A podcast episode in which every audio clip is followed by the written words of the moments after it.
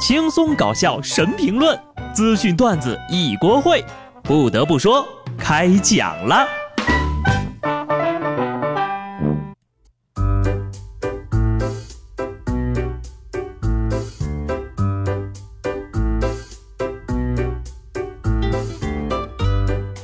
Hello，听众朋友们，大家好，这里是有趣的。不得不说，我是机智的小布。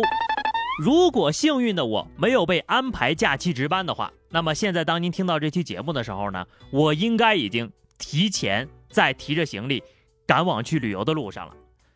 可能就有人要问了啊，你说现在是放个什么假呀？既然你诚心诚意的发问了，我就大发慈悲的炫耀一下，火把节呀，我大云南特有的少数民族假期，怎么样？又长知识了吧？别的不多说哈，旅途当中千万不要让我碰到交通三神：泡面克星白唇女、瘫痪大师孙博士，还有监管先锋牛女士。前两天有网友爆料，乘坐国航航班的时候呀，遇到一位自称监督员的女子，斥责旅客玩手机影响航班的安全，还诬陷他人辱骂殴打他，致使几名乘客下了飞机之后呀，接受调查长达了七个小时。虽然国航方面否认存在监督员这个岗位，但细心的网友还是扒了出来此前国航诚邀社会监督员的新闻截图。除了监督员这个事儿打脸之外呀，有网友甚至还扒出，这位自称国航监督员的牛女士，不仅啊在飞机头等舱闹过，甚至呢还闹过地铁、公交，啊，你说这个海陆空啊基本上都要占全了，下一步是不是要上火箭了呀？从视频当中可以看出，甭管在哪儿逮谁怼谁，这大姐呀简直是神一样的存在。不得不说，我要是见天儿的气性这么大，心脏可能都受不了了。不过呢，这牛大姐思维之清晰，逻辑之缜密，完全碾压了在场的所有人。而且呢，人家不打人，不骂人，不撒泼打滚，一心关注交通安全，维权采用的全是报警、投诉等合法正当的手段。这充分印证了一句话。我只是有精神病，又不是傻。对于这件事情呀，国航也回应了。牛女士曾经是一名空姐，因为患有精神疾病，很久都不工作了。这属于是普通乘客纠纷，应交由警方处理。在这次风波中，国航已经尽了责任，所以不再进行赔偿。目前无法禁止包括牛女士在内的精神病患者继续登机。同时，国航不认可李女士公开牛女士患病信息的做法。翻译一下啊，意思就是呢，乘客您好，遇上他算你倒霉，跟我们没关系，告辞。既然牛大姐是国航的员工，还自称是监督员，如果她不是精神有问题，那很明显国航错了；如果她确实精神有问题，那国航问题就更大了。长期危害公共秩序和航空安全的病人，不监管不说，反而让公众冒险忍耐吗？下面这位大姐更天真了，没有精神病也敢学牛大姐呀！广州南站乘客王女士和朋友到达车站的时候呢，已经停止检票了。为了不耽误第二天上班呢，这王女士带头闯闸门、拍打车门不说，甚至啊还把腿伸到了高铁和站台的缝隙里，阻挠高铁发车，导致列车晚点。工作虽然重要，但也不至于玩命吧？这得是多么热爱工作的人才能干出？这么不要脸的事儿呀！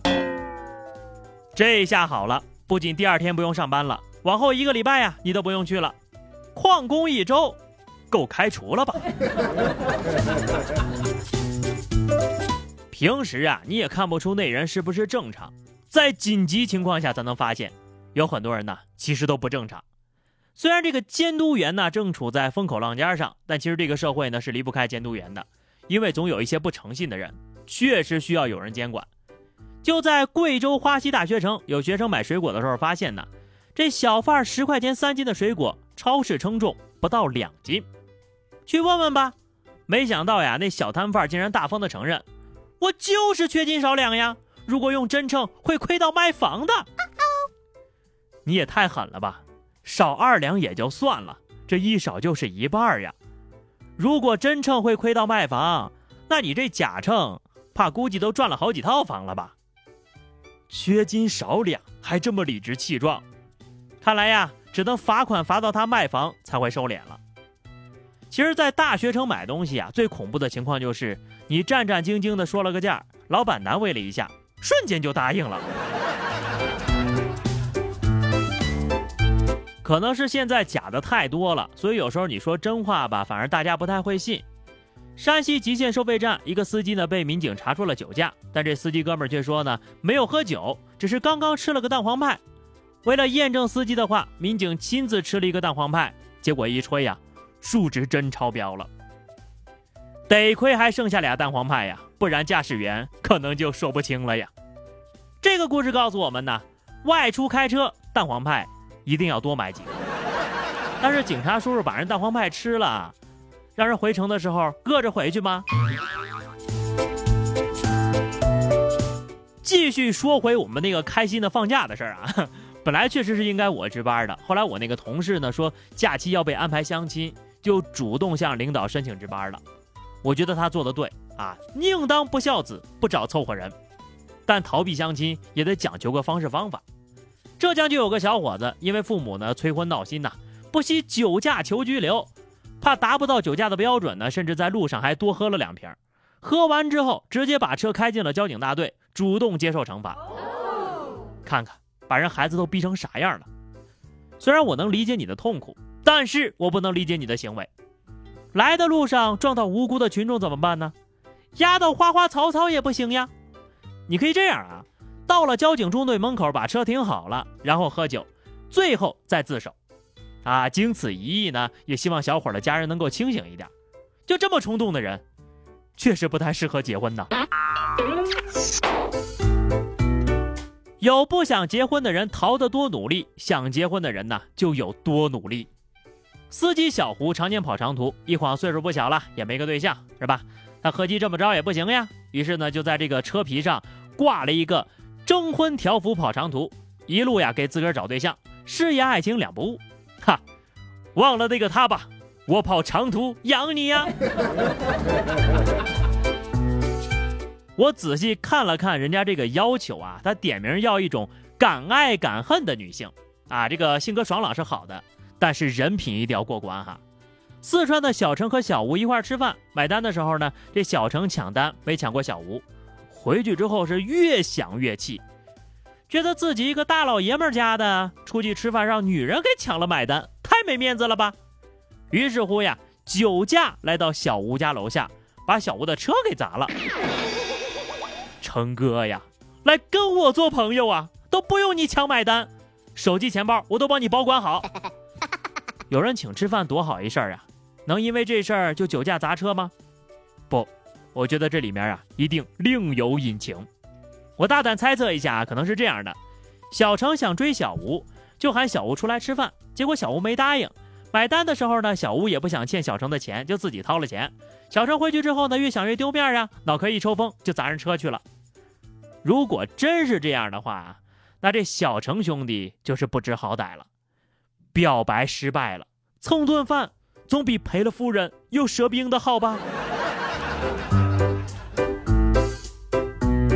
最后呢是话题时间，上期节目我们聊的是说说单身的好处哈。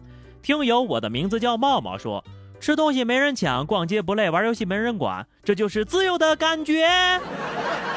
你这不是单身狗，是孤狼啊！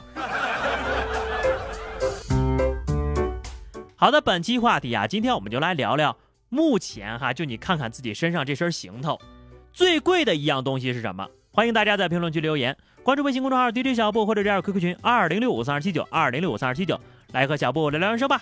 啊，对了啊，这个节目呢要等到下周一休假回来才正常更新了，所以说呢，等到下礼拜一，不得不说，我们不见不散，拜拜。